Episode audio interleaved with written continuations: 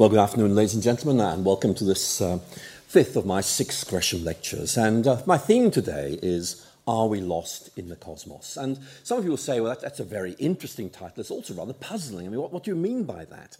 And yet, I think it's a very interesting question to ask because it opens up a whole range of questions. Some of them might be religious, but some of them will be scientific, some philosophical as well.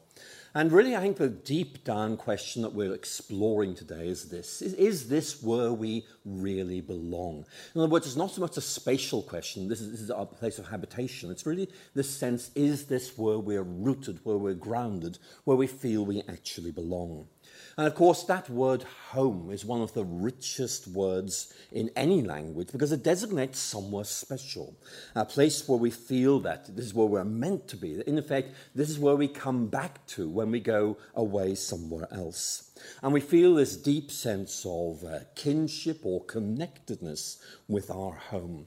And if you like, uh, it's where we feel that our heart belongs, and we very often feel alienated or discontented when we end up somewhere else. And so, if you want to use philosophical language, there's a kind of existential ambivalence um, about being in a place where we aren't sure that we really belong. Now, a lot of writers have argued that it's part of being human to feel moored or anchored to some specific place, rich in associations and memories. And that's why, of course, we have that proverb, you know, home is where the heart is.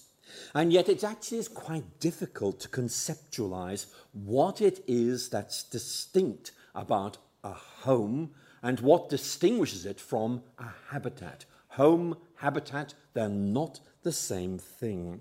And maybe that's because this word home is not really a sort of academic word, but is rather a category of the human heart.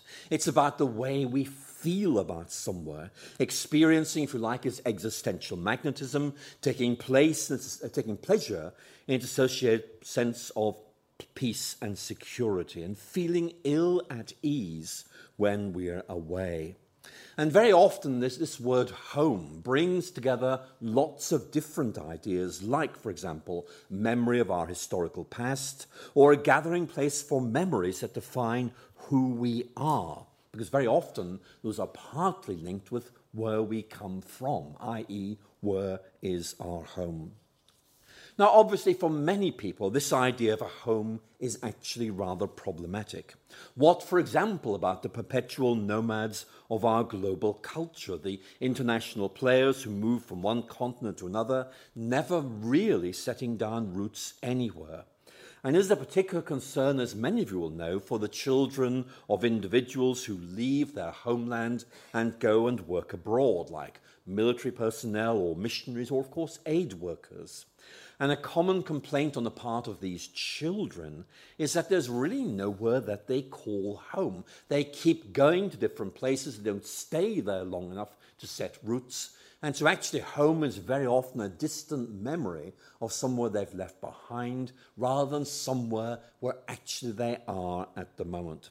These people feel they belong in many cultural contexts, yet deep down they feel that they actually belong nowhere. Or again, think about immigrants. Very often they leave behind their homelands and their family roots as they seek a better life or to uh, find freedom from oppression. And very often they bring only their memories of their homelands to their new situations. And for me, one of the most interesting things is the way in which immigrants show a remarkable capacity to recreate their lost homeland in a different place while still adapting to a new language and society. And what you find is that memories of the homeland actually begin to play into their lives in this country, for example, which actually eases that sense of having moved somewhere else. They're able to recreate home, at least to some extent, in this country. So let's stand back and think a bit more about this idea of home. And what I want to try and do is explore with you a distinction that you may find helpful. I'm going to just mention two words. And as I mention them, I want you to think of the associations that each of them would have. I'm going to ask how would you distinguish between a space and a place? okay? A space and a place. And some of you say, well, look, these, these, are just synonyms. They're just the same words. I mean, what is different about them? Well, maybe we can bring something out that's significant. And this is Walter Brueggemann, who was a very famous Old Testament scholar. And what he was doing in a book called The Land is to reflect on why in ancient Israel people became so attached to certain places. What was it, he asked, that was so special about them? And this is his answer to the question I raised. And in answering it, I think he opens up some very interesting ways of thinking.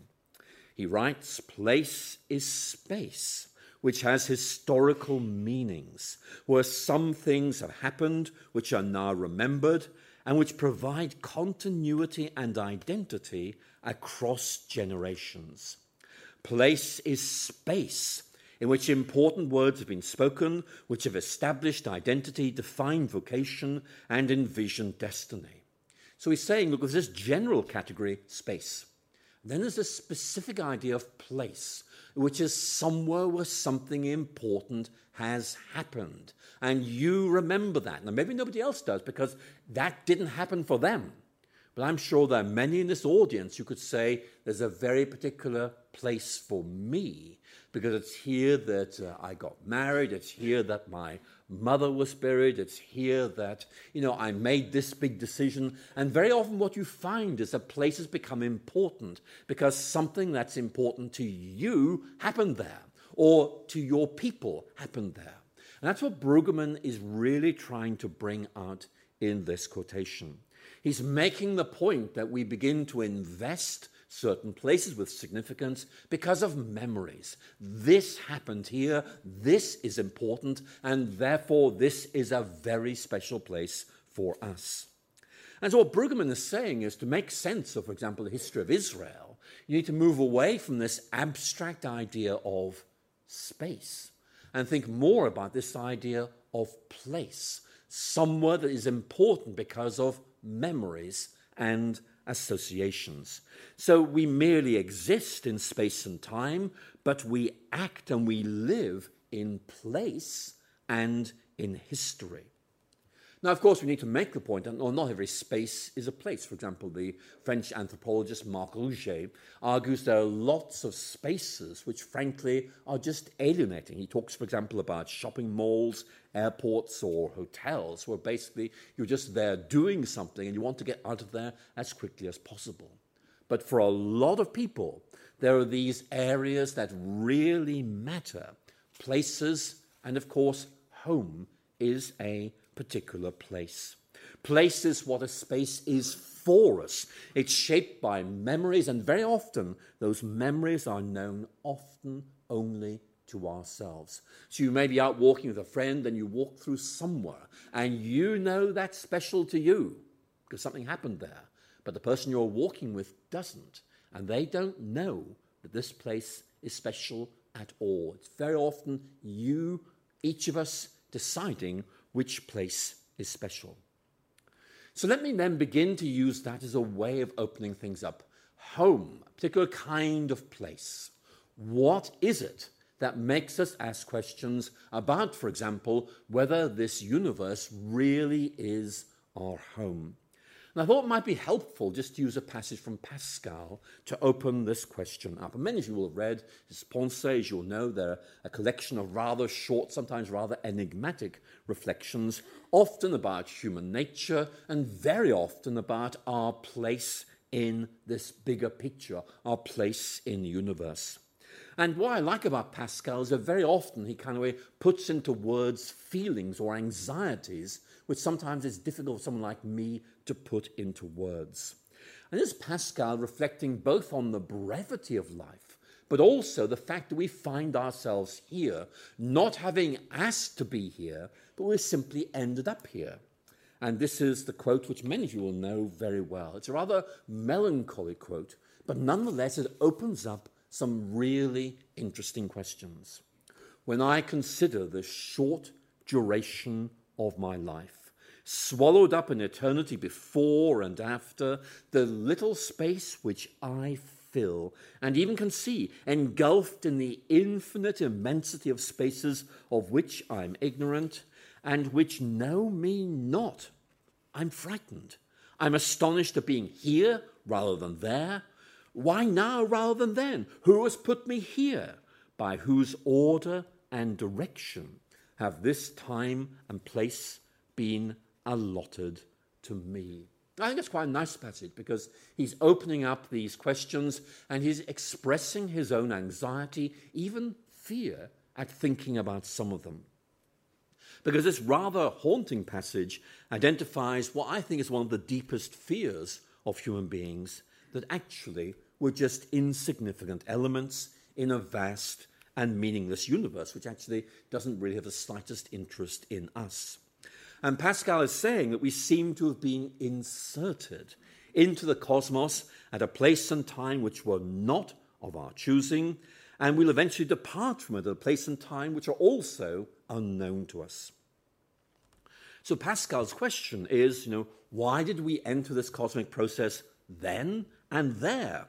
Or is it utterly meaningless to actually ask that question why, when all that we can hope for is an answer to the rather different question, which is how?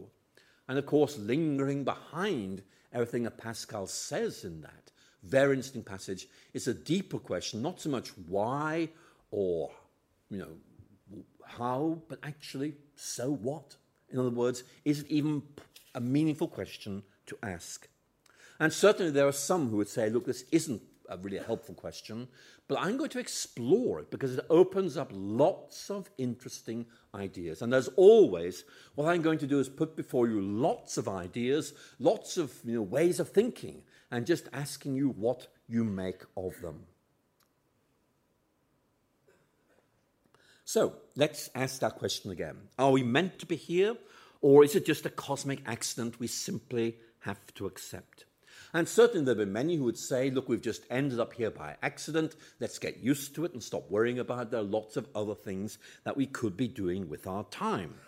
And there will be many who would say, that's, that's just the best we can do. Let's stop there and do something more productive. But others would say, no, no, this is about discovering who we are. And if we're going to live meaningfully in this universe, we need to be able to answer some of those questions about our identity and what we are meant to be doing. And I think that's a very important question. And there'll be many who would say, well, look, we just exist in this universe. This is a line I gave in an earlier lecture. I'm coming back to it because a number of you wrote to me and said you liked it. This is from Omar Khayyam, uh, his Rubaiyat. Some of you will know this. A Rubaiyat is basically a collection of four, four line poems. And he's, he's talking here about, you know, this sense of powerlessness, um, that he's in the world and can't do anything about it. And he's looking up at the sky, and these are the thoughts that go through his mind. And that inverted bowl they call the sky, where under crawling cooped we live and die, lift not your hands to it for help, for it rolls impotently on as you or I. And there's this feeling that we don't really belong here. Now, many of you will have heard of the movement we sometimes call Gnosticism. It's involving a kind of revival these days, although the revival of Gnosticism we know today doesn't bear much relationship to the classic form, but certainly it's a movement that became very significant in late classical antiquity. In other words, in the later part of the Western Roman Empire. And one of the core beliefs that lay, lies behind Gnosticism is this belief that we don't belong in this world. We're trapped here. We struggle to find our way out of it and back to the realm where we really belong. And so many Gnostic writers talk about human beings being gold in the mud. Nice phrase, gold in the mud. In other words, we're stuck somewhere. It's somewhere that's not very nice, but we are precious. And the question is, how do we get out of this mud into where we are really mean to be? And very often there's linked with a dislike of the material world. We are spiritual creatures and we are, in effect, contaminated or limited by the physical world. Our destiny is to escape from this prison and to make our way to our true homeland. Now, Gnosticism was a complicated movement. Many of you will know the, the word Gnosticism comes from the Greek word gnosis, which means knowledge. And it doesn't mean knowledge in the sense of a body of information about our world. It's much more secret insights, a kind of insider knowledge about who we really are and how we find our way back to the place where we really belong.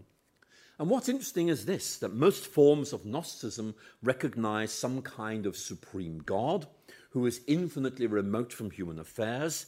And the point very often being made is that there is this real God, and then there's this creator God who's a lesser God, a demiurge, who in effect made an inadequate and evil world. And that's where we find ourselves. And so a Gnostic would argue that redemption is about being removed from this physical world and brought to a place which is where we really belong.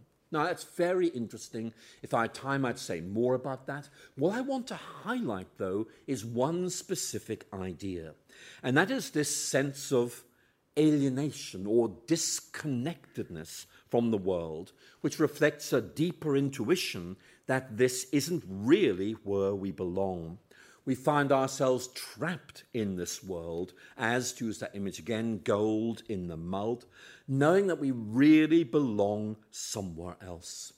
And those of you who kind of enjoy reading Martin Heidegger, the existentialist philosopher, will know that he talks about something very similar when he uses that German term Geworfenheit, being thrown. In other words, he's saying we are thrown into this world. It's not a place we've chosen. It's not a place over which we have any control. And so we struggle to make sense of it. We struggle to live authentically in this world because we're enmeshed within constraints which aren't of our own choosing. And that's, that idea has resonated with quite a lot of people, especially in the 60s and early 70s. And uh, when I was researching this essay, I came across um, an American rock band who, for some reason, I'd overlooked in the past, called The Doors. The Doors. Uh, I'm not seeing much recognition. No, I didn't recognize them either. But anyway, they had a song called, listen to this, Into This World We're Thrown. No, you, you, don't know either. Okay.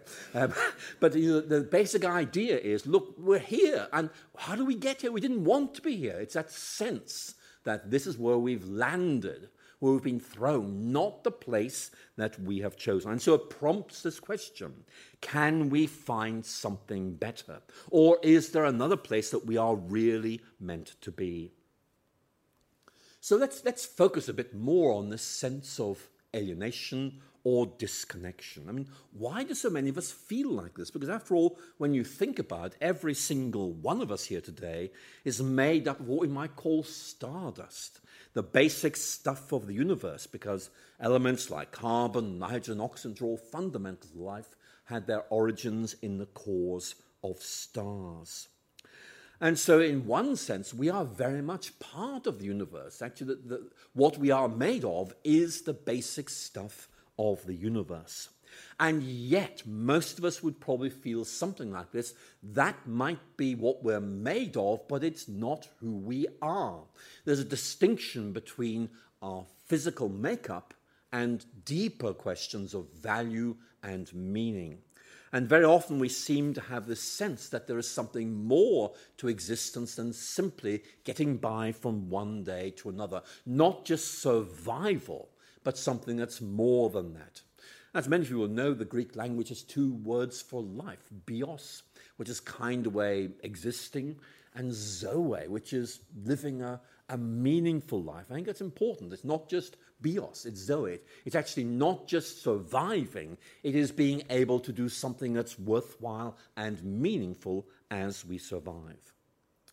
So, how might we begin to start thinking about this? Well, I'm going to begin with what Ludwig Wittgenstein, uh, the Austrian philosopher, called existential wonder. What do you mean by that? Why is it interesting? What he's saying is that something happens which means we become much more alert to the wonder of simply existing in this world. And in effect, beginning to come to terms with this, beginning to allow this to open up our thoughts and our hearts to something that is bigger.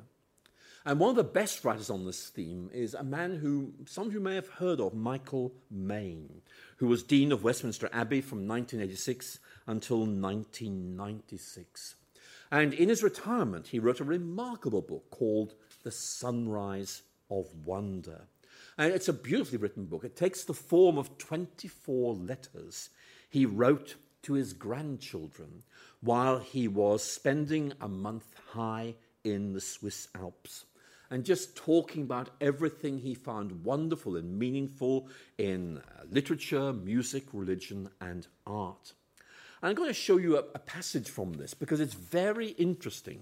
In this, he opens up basically this theme of experiencing the sense of wonder and just taking time to reflect on what this is all about. My subject, he writes, is wonder. Again, the book is called The Sunrise of Wonder, still in print, worth reading.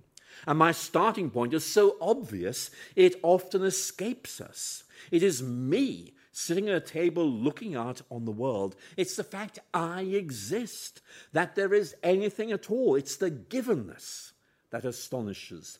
The fact that the mountains, the larch tree, the gentian, the jay exist, and that someone called me is here to observe them. And actually, I've had an experience like that. I'm sure many of you would too. And it, it really is a very significant moment. Because I think most of us have experienced some such sense of the, well, I suppose you could call the strangeness of things, the sheer oddness of the fact that each of us is here and is able to see a reality beyond ourselves. Now, Michael Mayne's book, The Sunrise of Wonder, borrows its title from a phrase used by G.K. Chesterton, and Chesterton certainly talked about this theme of wonder a lot. He writes movingly, I think very perceptively, of a suppressed or submerged or forgotten blaze or burst of astonishment at our own existence, which lies at the back of our mind, but every now and then it breaks through and it's able to inform and enrich our artistic and spiritual life. So that's a good starting point, that sense of wonder. But of course, it's only a starting point and has to lead us on to further things. So again, it's that question I framed right at the beginning, which is whether this is our home or whether there is a different place that really is our home, which is what we should be looking for and what we seek to enter and inhabit. Now, Chesterton himself writes about this a lot. Fact, one of the most interesting themes in his writings. I'm going to read to you a quote from Chesterton. I read it quite slowly, but I want you to see the image he uses and see what you make of it. He writes, We have come to the wrong star. That's what makes life at once so splendid and so strange. The true happiness is that we don't fit, we come from somewhere else. Now, again, it's a throwaway line, but you know, we come from the wrong star, we come from somewhere else. It's a very interesting idea. Chesterton does a lot with it in his writings, but it's also a theme we find in the New Testament, which very often portrays this world as a place of transit rather than permanent habitation, often using the imagery of citizenship to make this point. And a very common theme in the New Testament is this we have no permanent citizenship in this world, in that our citizenship is in heaven. And many of you know this, this verse from the letter to the Hebrews. Here we have no lasting city, but we are looking for the city which is to come. Now, I arrived early for this lecture. I wanted to make sure I arrived in good time, and I spent a, while wandering around the Museum of London looking at its Roman exhibits. And actually, that was really interesting because these were, in effect, Romans living in London who, in effect, were trying to replicate some of their culture in London and then would be going back to Rome when the right time came. In other words, they saw London as a place where they were really in transit and then they would go back home to Rome at the end of their period of service. And certainly that's a theme I want to focus on a little bit in this lecture. The fact that um, eh, from the first century onwards, really, Roman imperial culture had a sort of almost like a, a cultural expectation that Roman citizens would serve the imperial administration abroad uh, in the colonies and then would have the right to go back to the metropolis, to Rome, um, once their duty was done. Rome was their patria, their native land, their mother city, the place where they really belonged, but they were in this outpost, which is where they lived and served in the meantime. Not home, but their place of service. And we find that imagery picked up at several points in New Testament. I'll come back to that in a moment. But we also find it in early Christian writers the idea that our true patria, our true native land, is not where we are at the moment, but somewhere else. Cyprian of Carthage, who I'll talk to you more about in a moment, says, in fact, we must learn to come to terms with the fact that heaven, paradise, is our true native land. So there's a lot of interesting ideas here. And talking about this idea, for example, of a Roman belonging in Rome but serving here in London emphasizes a really important theme, which is that of separation. That's where I belong. This is where I am. They're not the same. I'm separated from where I really belong, but I can live here knowing that this separation will one day be overcome and I will go home. And certainly, again, if we just stick with um, the Roman period, that's a very common theme in Roman discussion of death. That in effect, it was about being separated from those who you loved, but that one day you'll be restored to them. And you find that, for example, in the, um, in the mythology about the river Styx, you know, putting an obol in the, in the hand of Charon, he would take across the Styx. Uh, and then you'd be reunited with those who'd already crossed the river before you. Or you might think of Cicero's very important dialogue, Scipio's Dream, which is very much about this idea of a family reunion in the world to come, where you see again those who have gone before you. And certainly that's a theme that this writer I mentioned a, moment ago, called Cyprian of Carthage, picks up. And using that Roman analogy, he asks Christians to think about this as being a way of understanding what death is all about, but also what human existence in this world is all about. It's about being in a place of service, but being able finally to return home. And he, he uses this imagery, which many of you will know. We should consider, he writes, that we have renounced the world and in the meantime are living here as guests and strangers. Two very interesting words. Other early writers would use images like, for example, a wayfarer or a sojourner, someone who passes through but doesn't belong because they're passing through on their way to somewhere else. Then Cyprian writes Anyone who's been in foreign lands longs to return to his own native land, and we regard paradise as our native land. So there is Cyprian um, working this idea um, based on the Roman colony, which basically is you belong in Rome. That is where your citizenship is. That guarantees you a right of return. But in the meantime, you are here in this colony where there are things that you need to do. That's one image. But there's another image which many of you would expect me to talk about, and so I'll talk about right now, and that is the image of exile. Exile. I already touched on this a little bit in this lecture. We need, I think, to say a lot more about that. And we're really looking at a landmark in the history of ancient Israel, which basically is very often described simply as the exile or very often the Babylonian exile. So basically, we're going back to the sixth century before Christ, uh, when Israel found itself caught up in a tension between the two great superpowers of the ancient world of that day Egypt to the south and Babylon to the east. And there was no way Israel could exist on her own, that in effect she had to choose who she was going to ally herself to. And initially, they allied themselves with Babylon, and then um, the Egyptians defeated Babylon in 601, and Israel fought. We need to realign. The wind has changed direction. Let's ally ourselves not with Babylon, as we did in the past, but with Egypt. And the result was that uh, the land of Judah, the capital city Jerusalem, rebelled against Babylon, and the Babylonians were not impressed and took military action against um, Jerusalem. And in 597 BC, there was a substantial attack which led to um, some inhabitants being deported.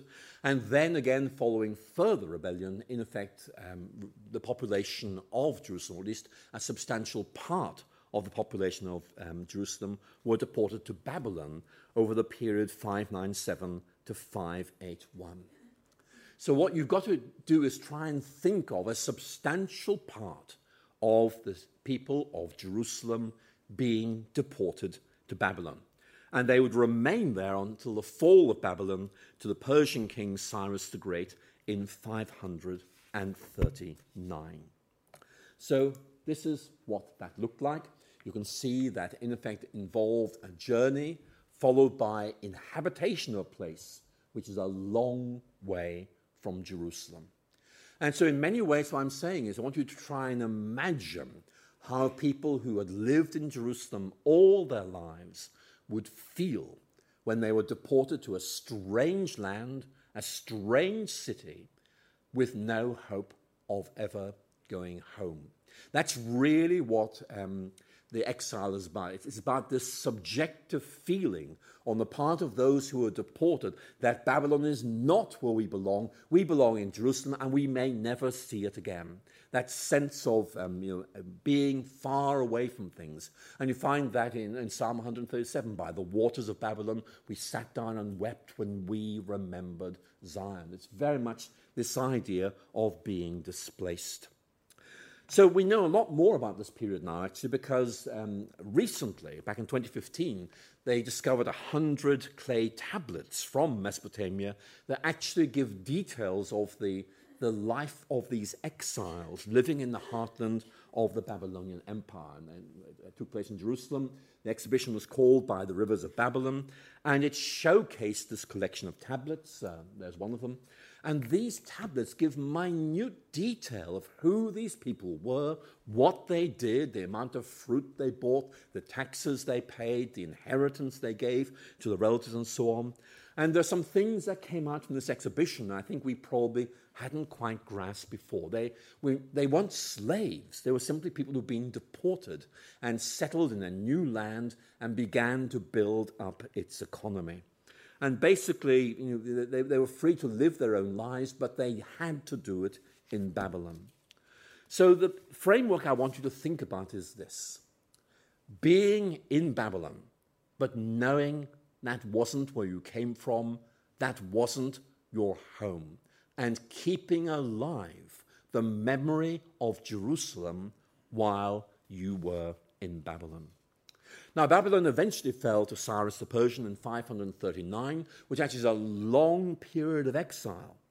Um, and Cyrus issued a general decree permitting foreigners who'd been deported to Babylon to return home. And most Jews seem to have gone home, but interestingly, a lot did not. There was an ongoing Jewish presence in Babylon right up until very recent times. So, what I want you to do is think about the exile as a framework for making sense of the question I posed right at the beginning of this lecture, which is do we really belong here? And the exile gives us a framework. And the framework again is being here, but having the sense that this isn't our true homeland, that we belong somewhere else, and maybe there's a possibility of returning home or entering into this other place, which is where we feel we really belong. And you won't be surprised to know that Christian writers saw this framework as enormously useful. And so during the Middle Ages in particular, this imagery was used extensively as a kind of way of making sense of the life of faith. And the best known example is from this hymn by a writer called Peter Abelard. Uh, this is from the Latin text is O Quanta Qualia sunt illa sabbata, but here is the English translation. Look at the imagery that Peter Abelard is using in the Middle Ages. Now, in the meantime, with hearts raised on high, we for that country, that's our homeland, must yearn and must sigh, seeking Jerusalem, dear native land, through our long exile on Babylon's strand. Obviously, that's an English translation. it Doesn't quite do justice to Latin, but you can see the imagery. You can get a sense of the framework that he's using. That in effect, you don't see this world as your home, it's the place you're passing through. You really belong somewhere else. And of course, that raises the question as to whether what Abelard is saying here actually encourages you to be otherworldly, to be disengaged with this world. I think the evidence is that it didn't really happen at all. It doesn't really encourage any disengagement or disconnection from the world. It's really saying, look, the things you need to do while you're here, but actually you belong somewhere else. So that's a very interesting framework, which I think is well worth thinking about and can be developed in some very helpful directions. But let me now move on and look at this theme of exile from a different perspective. I'm going to talk to you a bit about Edward Said, uh, a Palestinian who grew up in Egypt and then moved to the United States, who taught for most of his literary career at Columbia University in New York. And the key point to understand is that Said was Palestinian. Okay? Yes, he moved to Egypt, but his heartland was Palestine. And then he moved to New York miles away from Palestine, different cultural world, and yet felt this sense of really belonging in Palestine. That was where his heart was. And he spends a lot of time in some of his writings talking about this sense of displacement, this sense of not belonging here, the sense of wondering how my homeland actually plays into my life in the United States. And in a collection of essays focusing on this theme of exile, he basically suggests that exile requires detachment. We have to detach ourselves from all sense of belonging and love of place. It means keeping a critical distance from all cultural identities. And for Said, that's a good thing because it means that you become receptive and open to other ways of thinking. In other words, Said is saying, look, he, he could have, in effect, yearned to go back to Palestine and, in effect, uh, lived a Palestinian life in New York, but he didn't. He, in effect, saw his status as an exile, as in effect requiring him to open himself up to other ways of thinking, and saw that as personally enriching. And he makes the point, I think it's actually quite a fair point, that some of the most creative writers and thinkers are exiles. In other words, people who've had to leave behind their homeland, settle somewhere else, and in that other place are able to use their homeland to enrich their writing or their, their painting, whatever it is. And the writer that came to my mind when I read Said was actually Joseph Conrad. As many of you know, he was ethnically Polish, but was a citizen of the Russian Empire and had to leave Russia. Um, given the political situation of the late 19th century, settled in England, and actually began to develop his own distinct identity and style of writing.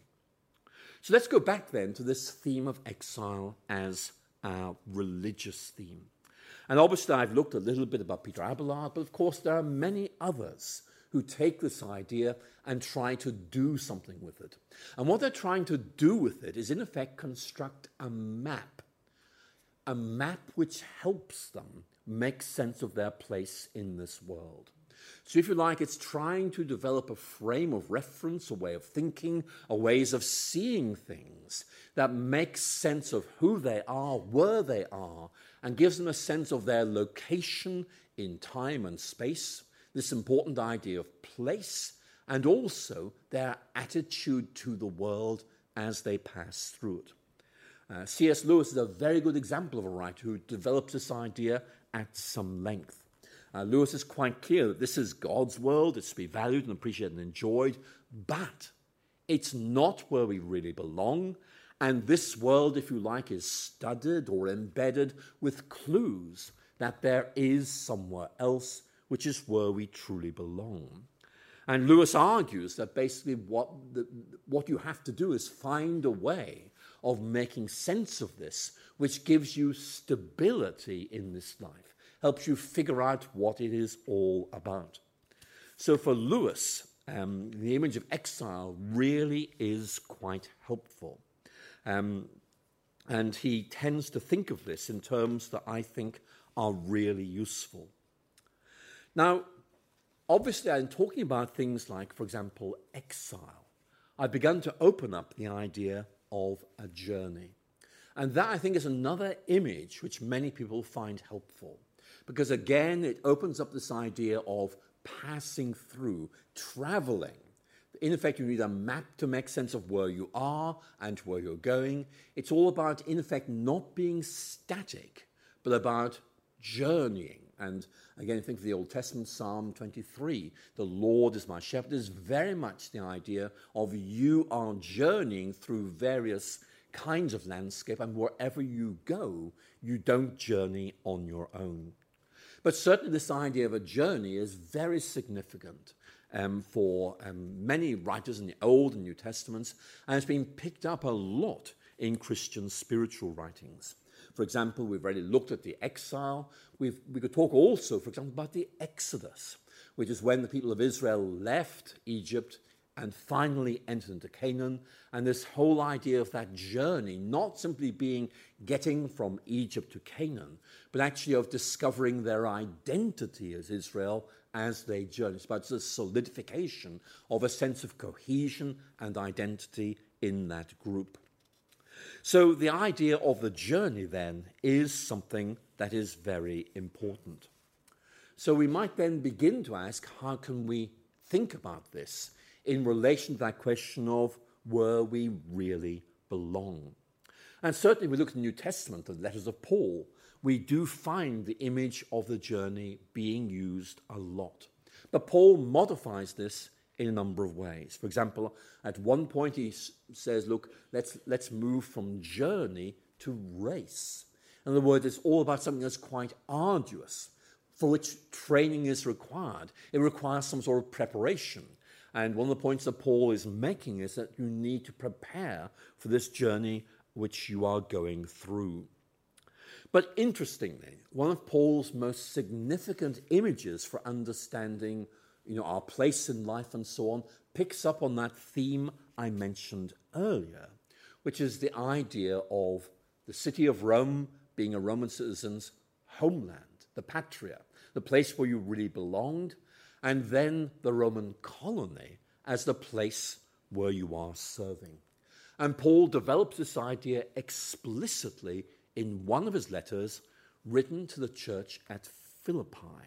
And Philippi, at the time Paul was writing, was a city state in Macedonia, which actually was a Roman colony.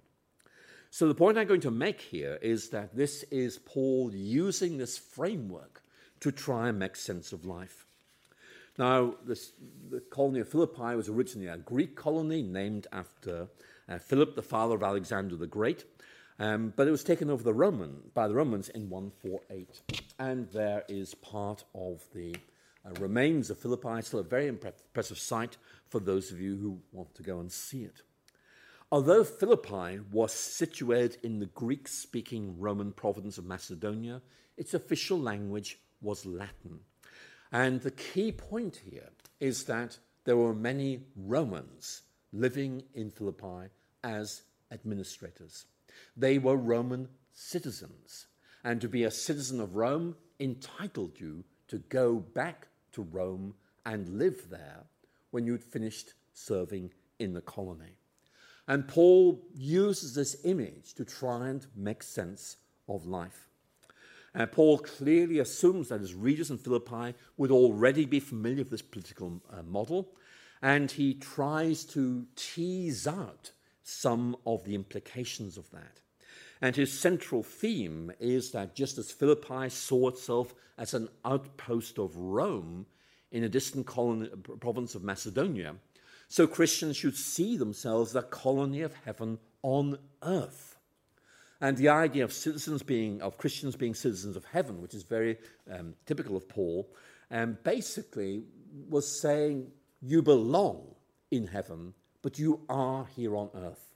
One day you're going home, but in the meantime, you've got things to do here. And knowing you can go home gives you a motivation for doing things well while you're here on earth. So Paul is arguing, in effect, that this whole framework of um, Roman citizenry is giving you, a, a, if you like, a mental map, a way of thinking about things which is helpful as you think about this. So for Paul, in effect, Christians were on earth, but citizens of heaven, and that meant that one day they would be going home. And for Paul, that had all kinds of implications. I can just tease out a few of them. One of them was this that although Rome was miles away, they would speak Latin in Philippi. And Paul, in effect, argues that Christians should try and speak, so to speak, the language of heaven while on earth, and saw Christian worship as a means of sustaining that identity during this period on earth. So basically, that's a framework that many people find helpful. Now, a moment ago, I mentioned Peter Abelard, and I touched on the Middle Ages. And the Middle Ages, very often are rude about them, but I have to say, I think it's one of the most creative and interesting periods in Western culture for many reasons.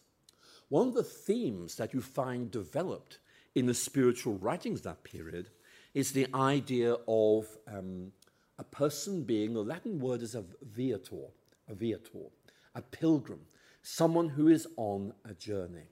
And again, it encapsulates this idea of traveling through this world, having things you need to do, but asking you not to get too involved with it, because really you are passing through it on your way to somewhere else. And this idea, for example, of traveling through the world on the way to heaven was a very major theme in a lot of the devotional period of the Middle Ages. And many writings of this period, I mean, for example, Dante's um, Divine Comedy really you know, fits this kind of general pattern.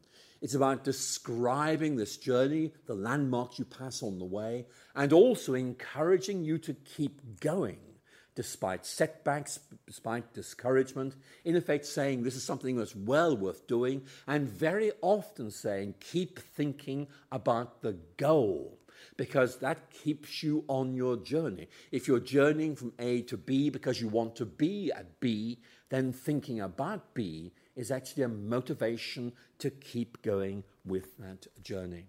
So, those kind of thoughts were widely regarded as offering encouragement to believers as they dealt with this disappointment and hardship that they faced along the way. And so, going back to Dante's Divine Comedy, the central image is that of a journey from the darkness of a wood to an encounter with God, and what's sometimes called a beatific vision, in the course of which the poet achieves insight into both his own identity and the nature and means of achieving salvation. Now, many of people have read Dante. It takes a long time, but of course, in English, we have a work which, in many ways, eh, we see by many as epitomizing this approach. And of course, it's John Bunyan's work, The Pilgrim's Progress, which I'm sure many of you will have read or had read to you actually when you were much younger. And this is um, basically an allegory. It's a story of the journey of the pilgrim from the citizen of destruction to the eternal city. It's very much about, um, in effect, representing the Christian life as a journey in the course of which you encounter encouragement, but also hardship and discouragement. And in effect, what um, uh, John Bunyan is doing is to give almost like a visualization of the life of faith. This is what it looks like. This is how it maps out in reality. And in effect, what Bunyan is doing is to almost give you a visual map of the kind of territories you're passing through and the sort of issues you will engage along the way. And it was, as you know, a very, very popular work. And once more, the theme there is the difficulties, the temptations, the encouragements that are to be had on the way to the New Jerusalem, which are intended to encourage and admonish its readers. And again, those of you who've read that work will remember how very often it picks up on imagery from the Exodus from Egypt through the wilderness wanderings into Canaan, obviously climaxing at the crossing of the River Jordan, which for Bunyan, of course, is a symbol of death. So, again, it's a very interesting way of mapping this whole journey of faith. So, I began this lecture by asking, well, where do we really belong? And that, I think, is a very important point to pick up on because it really invites us to think more about how we would answer that question. And one of the answers we can give is the map, which in effect is saying, here is a way of making sense of this world. This is your home. This is a territory you're passing through. And each of us, I think, probably develops our own distinct mental maps. But it's a very helpful way of making sense of who we are, what we think life is all about, and also begins to give us a way of thinking about what is really important, what's really valuable, what in effect is, is something we're meant to be doing, rather than just something that needs to be done as we journey on our way.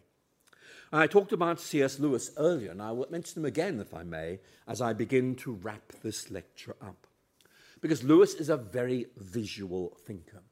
And again, um, if we look at the Chronicles of Narnia, or even some of his more prosaic writings, you'll find he very often uses visual analogies to try and help you make sense of things. And what Lewis does, in effect, is to say that yes, this is indeed God's world, which is where we are meant to be for the moment, but it's not where we really belong. And Lewis's argument echoes some of those themes from the Middle Ages that I picked up on earlier. That in effect, we are traveling through this world on our way to somewhere else. That thinking about where we're going to end up enables us to make that journey more hopefully and do things here on the way. I want to emphasize that Lewis isn't really a world denying writer. He's much more one who says this is where we are meant to be for the moment. There are things to be done, but we need to keep alive what Lewis calls the hope of our true country. So Lewis basically says that to aim at heaven, that's a word he uses quite a lot, to aim at heaven is not to neglect this world, but rather to raise our horizon and elevate our expectations, and then to behave on earth in the light of this greater reality. And Lewis, in um, a chapter in Mere Christianity where he talks about the hope of heaven, makes this comment, which uh, I put before you for your consideration. He says the Christians who did most for the present world were just those who thought most of the next. I'll read that again. The Christians who did most for the present world were just those who thought most of the next. And, you know, uh, on one hand, you can say, well, look, surely thinking about heaven distracts us from earth. I think that's a very fair objection. But actually, I think Lewis is making a point. Here's one line of thought. For many Christians, the existence of suffering and pain is a real issue. The Christian vision of the New Jerusalem is a place where there is no longer any pain or suffering. And that motivates you not so much to say, well, let's get out of this world, but rather, can we make this world more like heaven by trying to relieve suffering and pain, giving you a motivation, you like, for relief work or indeed for going into medicine as a career. But let me quote you some lines from The Last Battle, which is the final novel in the, in the Chronicles of Narnia. And this is um, a line spoken by Jewel the Unicorn. I, I don't like the names Lewis gives his characters, but this is what Jewel the Unicorn says I have come home at last. This is my real country. I belong here. This is the land I've been looking for all my life though I never knew it until now. And basically, for Lewis, that really is the key question. Developing this map, which helps you make sense of yourself, the world we're passing through, what needs to be done, where we're going to end up. And all of that is woven together in that answer we all give to the question are we lost in the cosmos, or actually, can we figure out what we're meant to be doing while we're here and what it's all about? Now, obviously, there's much more I could say, but I have to respect the time limits. I want to give time for question. Let me just say that my next lecture on the 8th of May is going to be my final lecture as Gresham Professor of Divinity. I want to say how much I've enjoyed giving you these lectures, um, and um, uh, perhaps um, someone will say something about the person who will succeed me from um, September, but I do want to say how much I've enjoyed speaking to you. What we'll be looking at in that final lecture? Well, I'm going to try and stand back a bit and I'm going to look at this question Are facts enough to keep us going? You all know about Mr. Gradgrind in Dickens' Hard Times. You know, for him, facts were everything. And that was all you needed to know. I don't think you do.